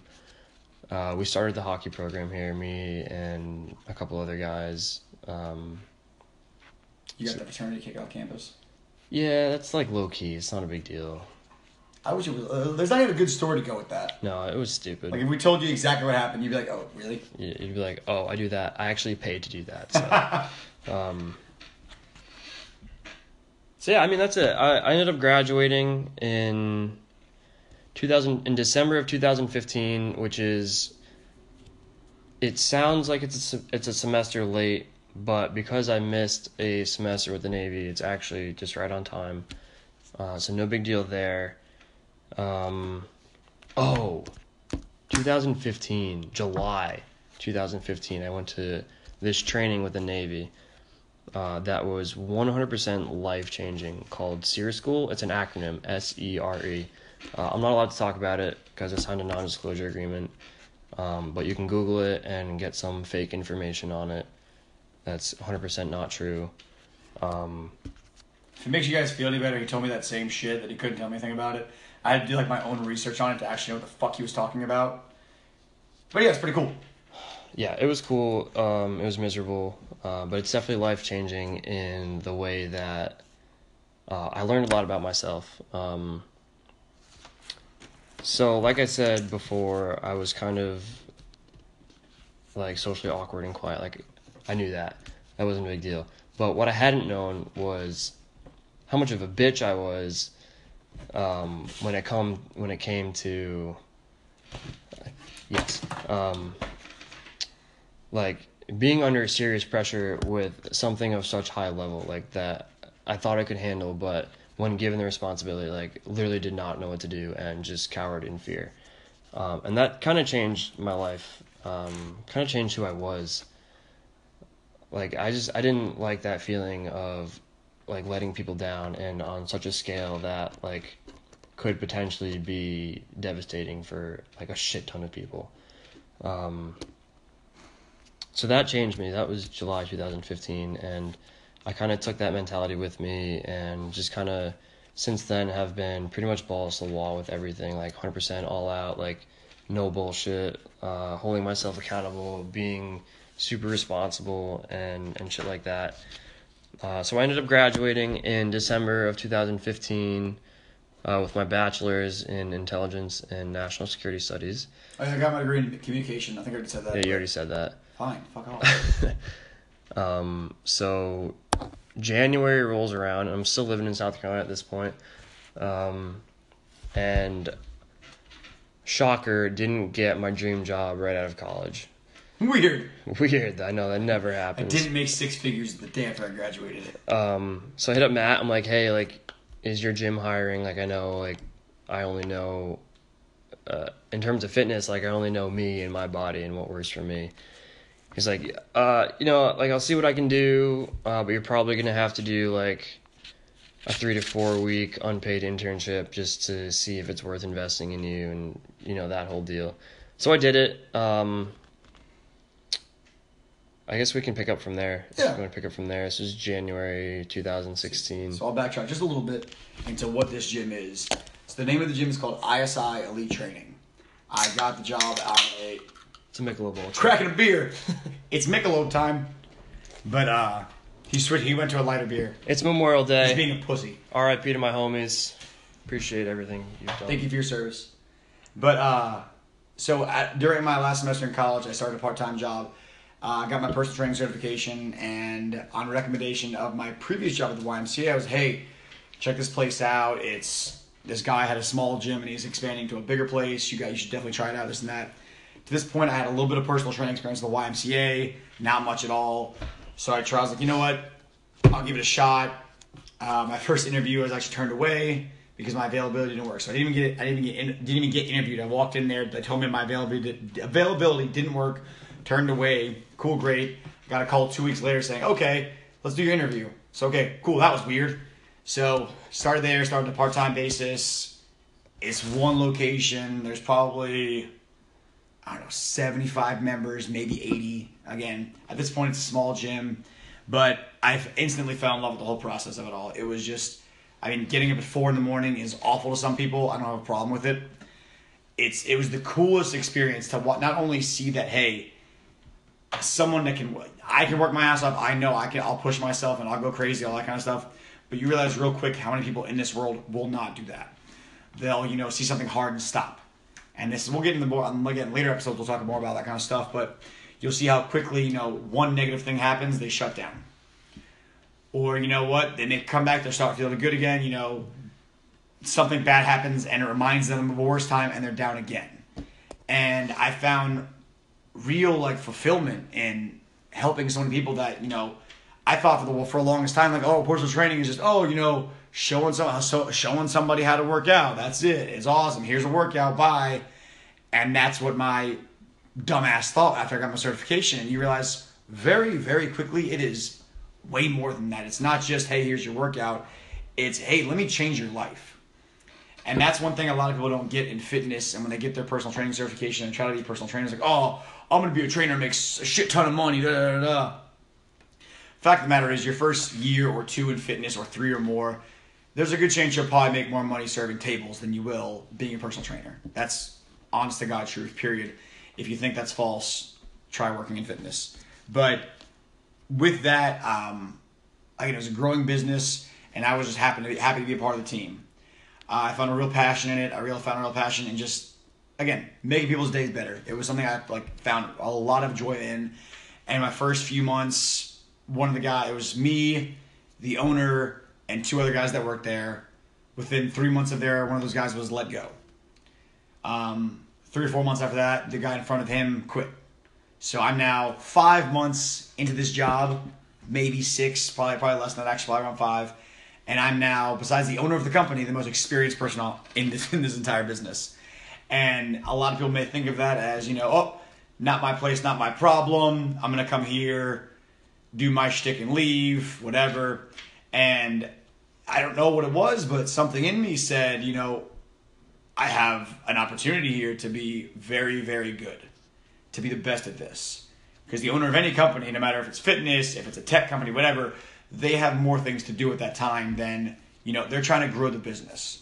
They're trying to, ex- to expand and make their vision come true, which I completely respected. And with that, you know, I was like, you know what? I have a, I have a lot of responsibility and I can either do nothing or do a lot with it. So at this point, I was getting ready to actually start another summer year summer camp at the YMCA. I quit that job the day before it actually was set to begin. Sorry, guys, and went my other went back like not necessarily went back, but went more hours at ISI. And it was just something I found a real big passion in. You know, waking up at 5 a.m., sometimes not getting home until 8 p.m. Again, luckily I don't have to do that too much anymore, but it was something I just found great passion in. And I got, you know, in something like that where someone's like, "Oh my God, those workouts are crazy! Thank you so much. You're so good at this." Da da da. It can blow up your head significantly. It can make you entitled. It can make you a self-centered, cocky piece of shit, and that's exactly what I became. Uh, because not only was I driven myself to be the very best at what I did, but I had people telling me, "Oh my God, you're the best! This and that. It's so cool. Oh, you're so good." And I in turn thought I was the best. And so at this point now, I think I'm like, "Oh, I, I can run a business. I." I, I, I run better workouts than everybody. That's what I'm at. That's what I am.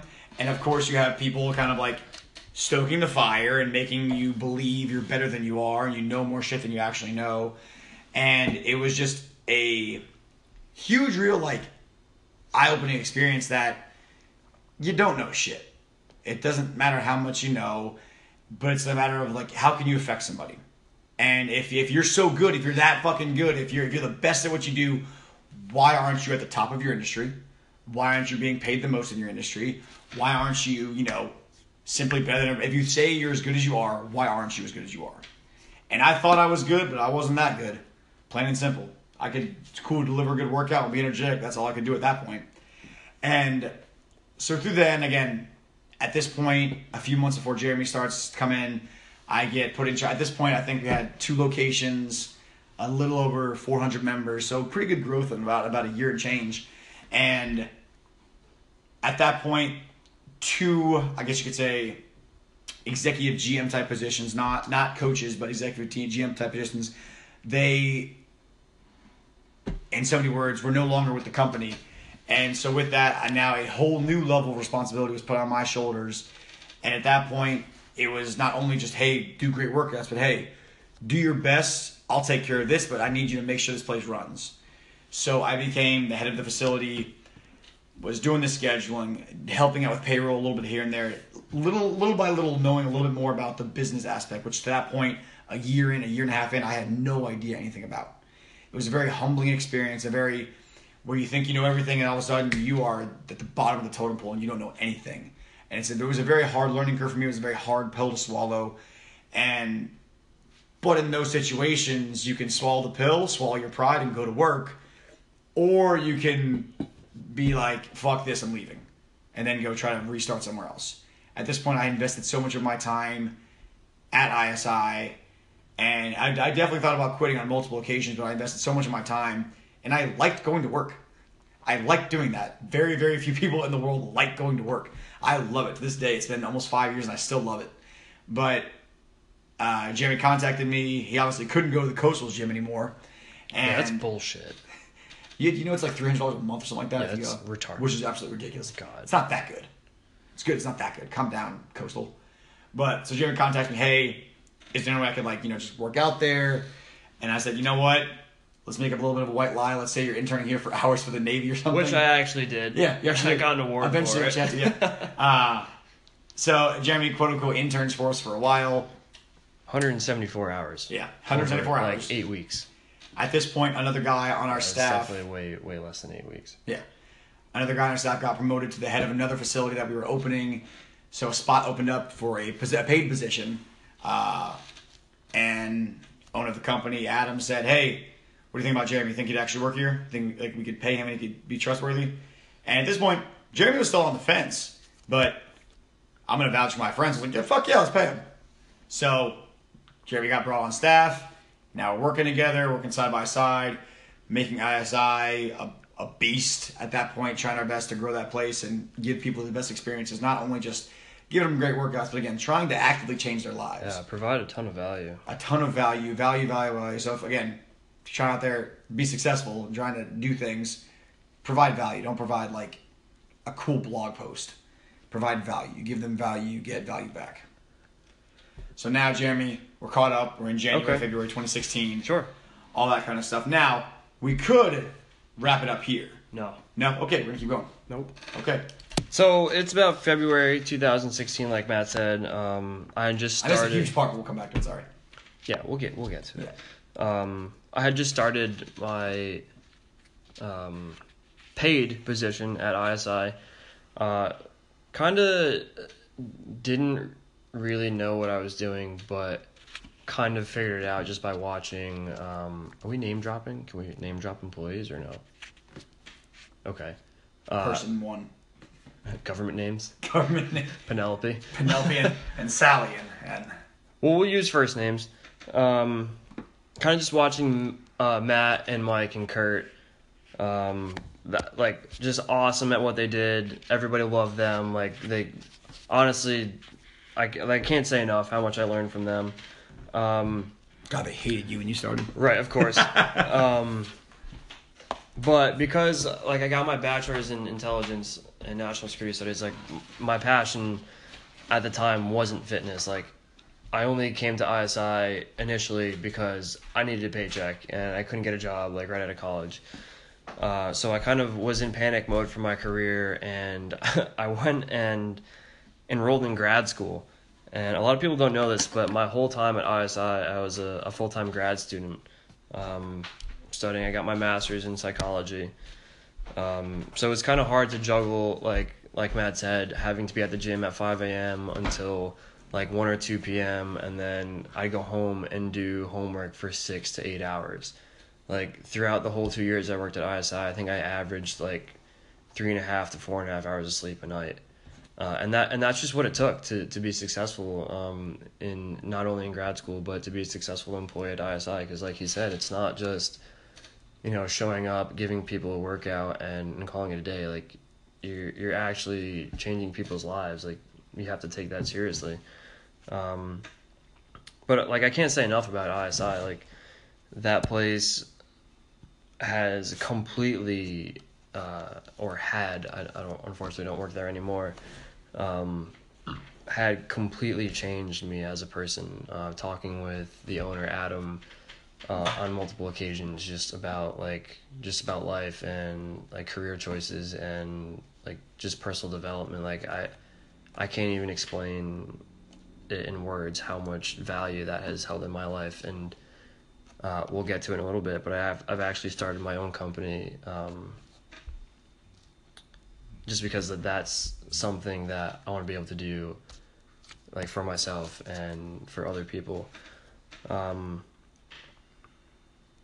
but ISI wasn't just like when I talk about how it's changed me as a person and, and those talks with Adam, like ISI wasn't just a job that I showed up for 40 hours a week and just went through the motions, you know, working for some head honcho and trying to build his business. Like we were like the five of us there we were all in it together building this business like we had a vision we had a purpose and day by day week by week we were executing like we always met our numbers and like it, it was just an a totally incredible experience just to be like i'm so honored to, to to be a part of ISI and like hopefully one day I'll be able to provide value in people's lives like I have learned from Matt and Mike and Kurt and and Tui and the rest of the gang. Like it's I, I can't say enough about it. It's totally incredible.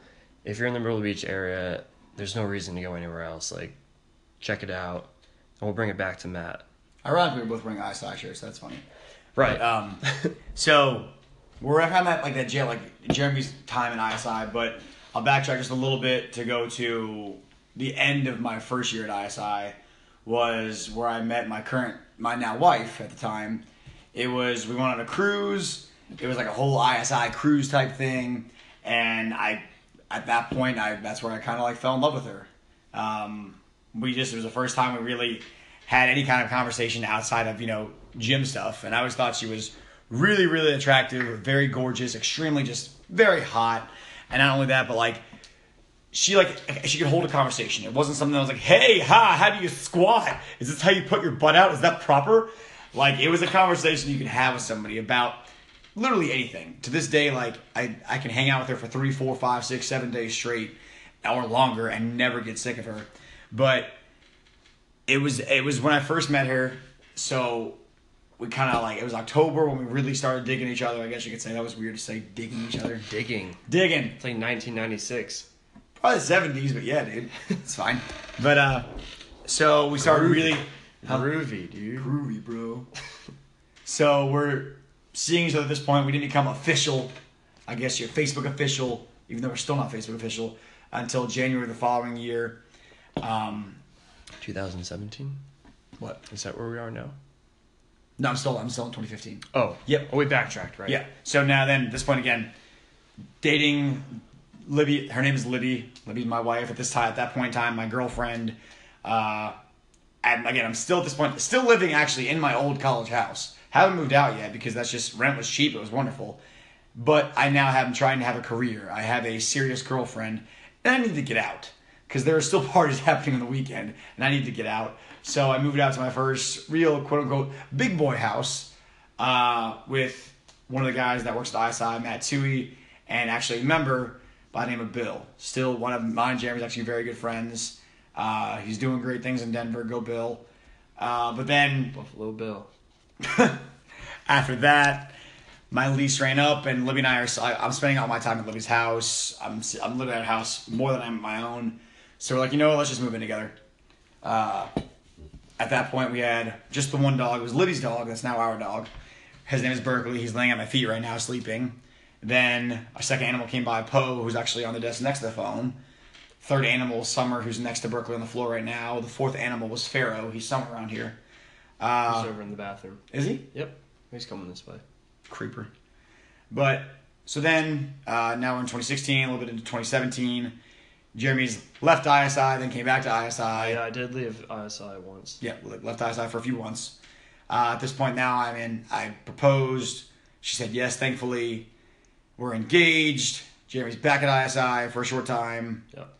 How long were you back? Uh, I left in Like October, 16? September. September, yeah. and Came came back in back January. in like January. Yeah. But uh so now we're in 2017, I guess you could say. Yep. So with that, I'm engaged now at this point. Um at the end of the year, Libby and I really start like we have two dogs, two cats. The dogs have no yard to run. They're huge animals, by the way. It's a German Shepherd and a Retriever mix.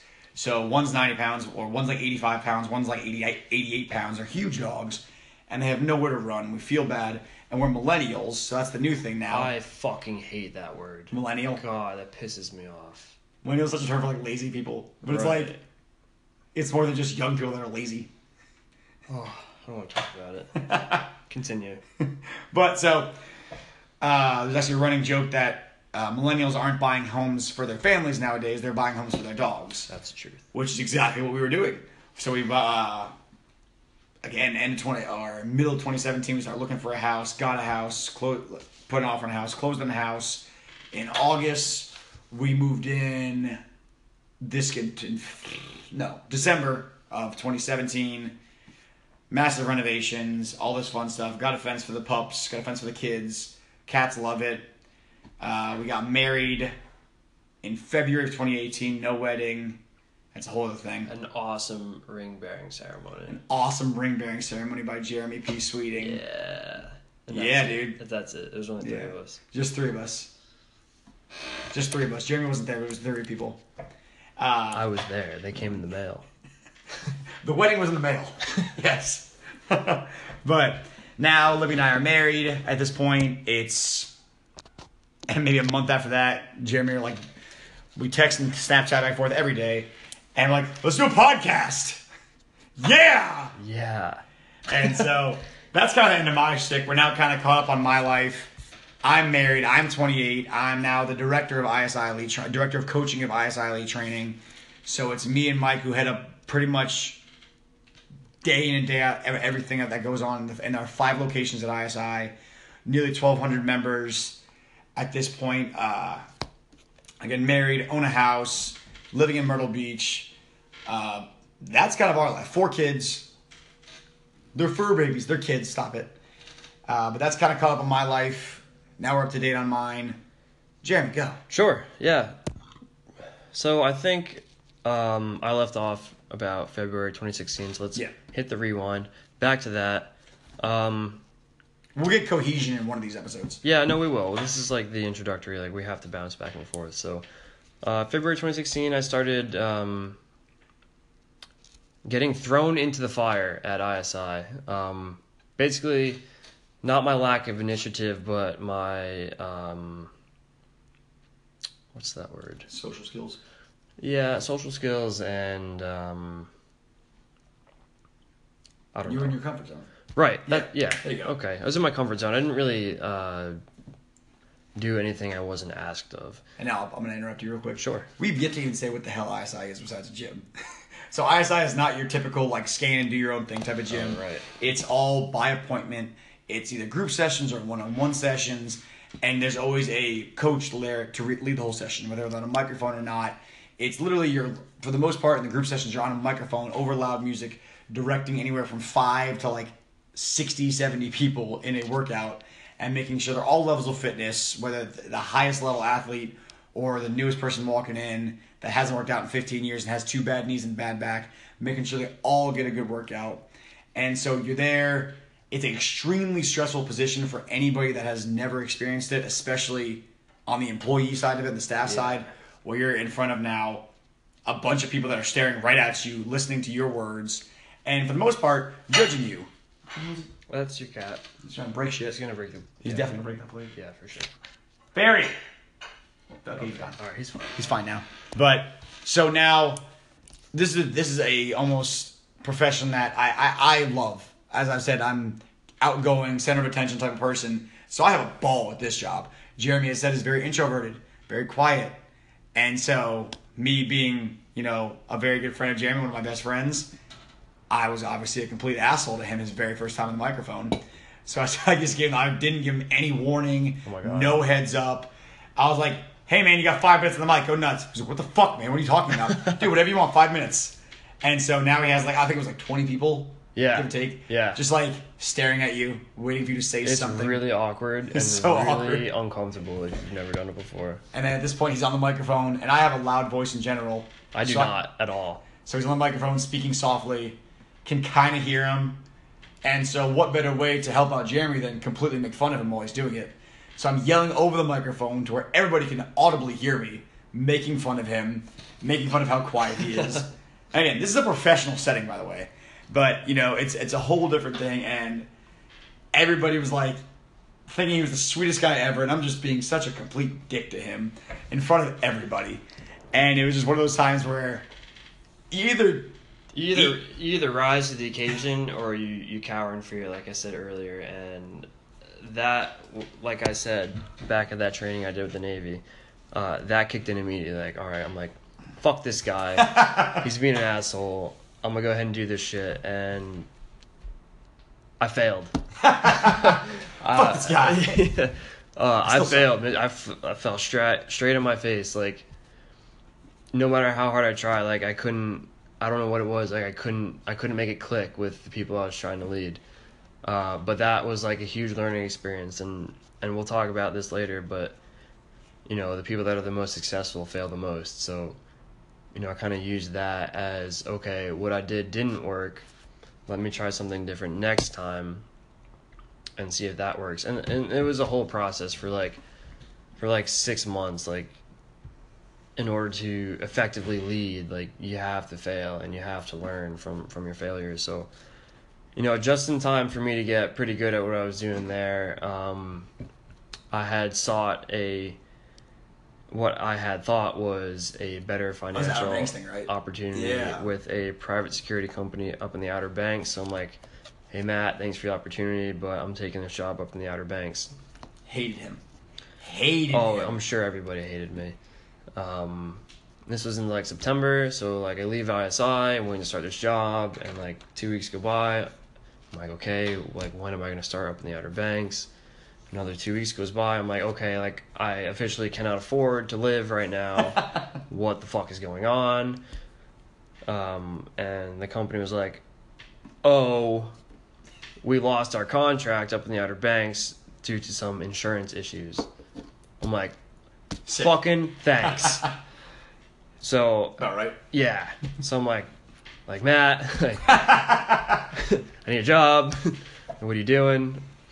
Um, And so at this point too, like he's contact trying to drop hints that he wants like, hey, just like another job, like basically, kind of kind of come back. And at this point, like even though he's like my best friend in the world, I'm sitting there like having this like internal battle with myself. Like he's a good friend, he'd be awesome. Be he like he'd come back and pick up where he left off, it'd be no problem. I'm having internal battle like crap. At this point, I'm leading the facility. I have at this point we there's probably at the Myrtle Beach location alone probably seven or eight employees. Some that have been here, you know, a little bit longer than Jeremy, some that have been here just the amount, same amount of time as Jeremy was there, all kind of stuff. And I'm having this internal battle like, crap, do I hire back someone that left? That's one thing. Not only do I hire him back, but do I hire him back and people think, oh my God, he's hiring me because he's, you know, he's his friend. So that was like a huge internal battle for me. And again, as a leader, you have to make the tough calls, the controversial calls, the, the calls that controversial, controversial. controversial calls Yep. and calls that you might get called out on and get questioned for. But I had my answers. I had the answers that I, of the questions I knew were going to come. So lo and behold, Jeremy came back in January of 17. 2017. Yep. Um, I was low. I was really low on staff. Uh, I knew Jeremy was reliable. Uh, it was literally supposed to be like a one week thing. Like I need you film for like what, like one or two weeks because like Yeah. like two people were sick. One person was out of town. One person had Yeah, I was family just filling in. literally just filling in and I was like, you know what, screw it. I got I, I need Jeremy back. Cool, whatever. Brought him back in and then it, it extended him to another like nine months. No, so um, I was nearing the end of my master's degree, and again, like no opportunities in my field whatsoever. So I was kind of like panicking because I'll be completely transparent with you guys. Like I have hundred and fifty thousand dollars in in student loans. Not a doctor. I'm not a doctor. I just have a master's degree. So I'm freaking out like, okay, I'm doing the math, like my payment for this for the next 10 years is going to be close to $2,000 a month and I make fucking uh, Did bottom start- line like start it for a second. That's I couldn't afford to pay rent and student loans and a car and insurance and a phone. Like I just couldn't do it financially. So I was kind of freaking out. Meanwhile, I'm telling Jeremy at this point, I had been paying loans back for about two or three years at this point. So I'm telling him, dude, if you just tell Navi you can't afford it, they'll do this and that, this and that, they'll lower your payments, and then Jeremy shoots back with, oh, insurance goes higher, this and that. And I'm telling him, you know, you have to pay student loans probably till you die. Right. 50 if you're lucky. Yeah. And so he's not believing me, this and that. Yeah. I gotta pay student. I gotta figure out a way to have two thousand dollars on top of rent and car payments and bills. So an extra, I don't know, gotta pull what ten thousand dollars a month to break even. About that. yeah, yeah, it's fine. So anyway, um, this is actually um, something that I still want to do uh, with my life. Um, but I had went to the army. I remind you, I'm still in the Navy Reserve. Uh, I went to the army. I'm like, hey, we were just talking a little bit. Uh, I ended up signing a contract with the army to go Green Beret, which is, if you don't know, that's Army Special Forces, like best of the best. And I landed a contract, um, like literally everything I could ever ask for. Um, and I was supposed to leave in like the first week in August of 2017. Um, so I'm working at ISI through the summer, and like three weeks before I'm supposed to leave, uh, I get a call from the Navy asking if I did whatever paperwork it was for them to release me so I can go to the Army. And I had no idea what it was. I'm like, what are you talking about? Like, why, like why is this coming up now? It's like three weeks before I'm supposed to leave. Like, oh, you have to do this paperwork. I'm like, all right, well, is this like, is there enough time?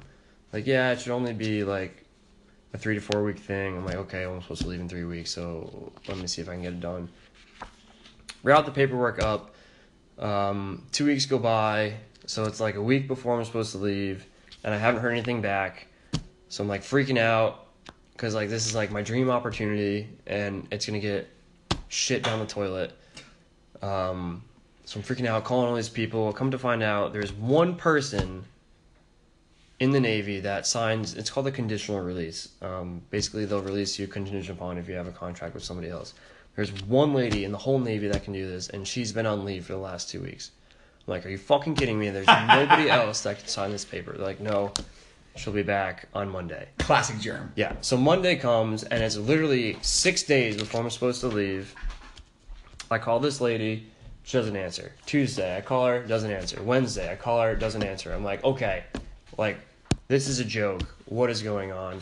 Eventually, it's like Friday now, like three days before I'm supposed to leave. I get in contact with somebody, and they're like, "Oh yeah, she, you know, she's been back from leave since Monday, but she's been sick." Like this is like this is not happening. This is not real life. So, uh, you can see where this is going.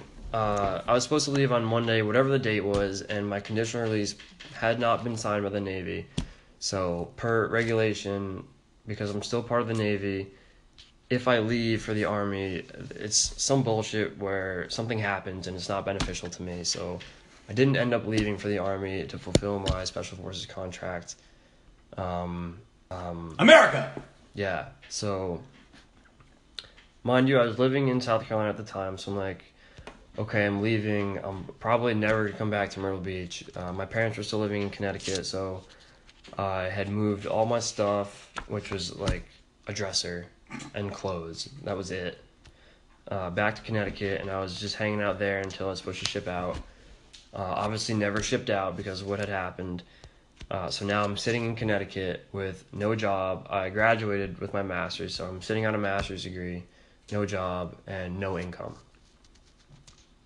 Um, um, so I have my master's degree, which is a plus, but student loan payments kick in right away because I had used my uh, that six month period. The deferment. Yeah, the, the deferment when, Deferment. when I was away at boot camp with the Navy. Contrary to popular belief, you could do that more than once too. Well, good to know now. Um, so this is like September of 2017. Yeah, so I just moved back with my parents. Um, so that like that kind of hit me hard because I'd been so independent since I was 17. Like that was the last thing I thought would happen. That here I am with a master's degree, and I'm living with my parents, like with no job. Like I'm that guy, living with his parents. Um, so like a month goes by and I'm just working at a golf course, just like scraping change to to make it by, and uh, I find out my parents are getting divorced, which is like awesome. Welcome home. We're getting divorced. Dude, this podcast is so funny. I know. so, um, that's kind of just where where I've been at. Like things haven't changed really. Like I still live in Connecticut. I work for Lockheed Martin. I guess I have a good job. If you're one of those people that thinks a good job is working forty hours a week for a fixed income, building somebody else's dream, and doing something a robot can do. Um, so that's kind of where I'm at, uh, up to date. Just getting by, really. Came to Myrtle Beach. Hey. Always a good time when I come to Myrtle Beach. Got to see everybody. It's a little slap in the face because every time I come, I strongly debate not getting on my flight home. But I gotta go see my Nala, so It's because he loves me. yeah. But so before we kind of wrap this up and go home, the reason we do this podcast, these kind of things, the ideas that we have is that I'm, I'm, I don't want to speak for Jeremy, but I'll say if he can interrupt me if, if I'm wrong, that we both believe that not only ourselves, but other, everybody's capable of more than what they think they are. Yes. They're more capable than just, hey, like you said, 40 hours a week doing a fixed income. You know, just going to work, going home, going to work, going home. There's more to life than just paying bills. Yeah. And that's where, as a population of humanity, that's what, you know, probably 95% of people are doing. Is that, oh, I got a job for this much money, I'm good, I'm done. To where I am tires, tirelessly, relentlessly, viciously dedicated to making not only my position better in my own personal life, but my family, my wife, my kids. Yeah, they're dogs and they're cats, but they're ki- they're my kids. I want to make sure they have a better life. I want to make sure my wife has the best life possible for her. I want to make sure, as a whole, my family is not only well taken care of, but that hey, my wife has a lot of passions, a lot of passions. She has like 13 jobs right now. She's going all the place, and I want to make sure she can do what she loves at all times.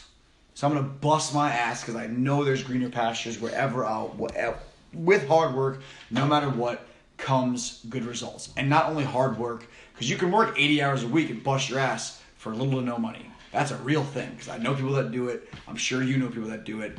Um, but it's, it's it's strategic. It's reading. It's looking up things. Hey, how can I do this? How can I start a business? How can I make uh, you know extra income doing this, doing that? And it's learning things that nobody else is learning. It's doing things that nobody else is doing. It's having confidence within yourself that sometimes you might have to sacrifice, you know, sleep. You might have to sacrifice a little bit of your income here and there. You might have to sacrifice, you know, security in your life to chase after something that literally may not even happen. But if you can believe it, all that kind of crap, all that fun stuff, you can believe it, you can achieve it, all that stuff. I know for me, I busted my ass from a part time performance coach to almost like intern level coach to now I am, again, like I said before, I'm the director over five facilities. So I make sure that every person that walks through the doors of ISI Elite Training has the best experience possible. That is the responsibility of my job. Period. If they're if they are not having the best experience experience possible, I'm the guy that has to fix that. Jeremy has. Do you want to tell me story, Jeremy? My what? You want to tell them about Forging Greatness before we get out of here? Oh yeah, we can do that. So we end on a high note, not depressing as shit. Yeah, on a positive here. Uh, yeah. So, um, like we're talking about, like there there's more to life than than building somebody else's dream and, and just being a pawn in the game. Um, you know, I I'll tell you the list of podcasts I listened to. Andy Frisella, the the MF CEO project, totally life changing. The GaryVee audio experience, like Amanda Bucci, like the list goes on and on. Like it's it's reformation for me that you know like I, I can do what I believe in and, and who is anybody to tell me otherwise and we're seeing it through through like our our day in and day out hustle and our grind that you know it's going to take time but you know it's totally possible and we we've built well I can't say that anymore but while I was there like we built ISI into something that you know Adam had, had dreamed of. And it's just so awesome to be a part of it and to have that tangible value that we provided in, in people's lives. And we want to take that to the next level like so i live in connecticut obviously i don't work at isi anymore but i want to do that same thing um, in connecticut so i actually started my own company Boom! called forging greatness um, Forging Greatness. you can find us on It's gonna be on t-shirts. It's gonna be on t-shirts for sure. Uh, but you can find us on Instagram at Forge Greatness at F O R G E G R E A T N E S S at Forge Greatness. We got a Facebook page at Forging Greatness. Uh, website's not up yet. I'm still working that out with Squarespace, so that'll be up relatively soon. Um, but same, literally same exact thing as, as as ISI, just up in Connecticut, if you're up in the Northeast, check us out. Right now, To specify, I'm still at ISI. I'm not part of Forging Greatness. Right. That's Jeremy's baby. when I say we, I say me. I Jeremy, mean me. Jeremy. Well, you meant we, the company that is going to be a Right, fucking, exactly. a fucking juggernaut. Um, I'm proud of Jeremy. He's gonna fucking kill it up there. Um, I'm gonna keep doing my thing and make ISI the biggest thing it could possibly be. So with that, to put a bow on it all, this is Beards and Biceps. We hope you enjoyed this episode. We hope you enjoy the next 1 million episodes. If we are privileged enough to have 1 million more episodes, Oh, we hope you keep listening. We are at almost two hours now. Uh, we promise, like, this is the longest episode we'll ever Probably. record. Ever promise. It's great. It's great to You listen to. gotta the get car, the though. background. You gotta know who we are so we can provide. No, there's there's probably a ton of people that have stories like ours. Like we're not like we're we're unique individuals, but we're not so different from everybody else. Oh, yeah. And and that's that's why we're doing this is to show people like us like There's a bunch of mid 20s, late 20s, early 30s. They're like, fuck, what am I doing? right exactly. Like, why am I doing this job? I could be doing this. And sometimes, you know, Jeremy is starting his own business. He's doing good things. I may start a business in the future. You know, that's not on my, you know, current docket of things to do, but Jeremy's going out there and starting a business. That's fucking awesome. I have a business that was luckily already there when I got there, and I'm just trying to make it the best I can possibly can. I'm leaving. I'm trying to leave my mark in that company as best I possibly can. Um, and that's just what it is. Relating to everybody in our age group, or It anywhere, doesn't matter. doesn't Any matter. age group. any age group. High school kids, college kids, doesn't matter. seventy years old. I don't give a shit. I know Dogs can- and cats, if they can, Well, yeah, okay, right yeah. now. Owner of a company can be a dog. It's gonna happen. That's a lie. It's not gonna happen. Ah. well, it's one in the morning. Jeremy has a flight to catch in the morning. I have to be at work very, very soon. So we hope you love this podcast. We hope you listen to future episodes. They probably will never be as good as this quality was because we're in the same room. But hope you enjoyed it. We will see you soon. This is Beers and Biceps. I am Matt Youngins, I'm Jeremy Sweeting. and we'll see you soon. Goodbye. See, see you soon. Get it? Haha. How do I, how do I stop it? Oh, we're gonna keep going because we haven't allowed to stop How do I yet. turn it off? Oh, I press stop. No, it won't let me. I'm just gonna go for an hour.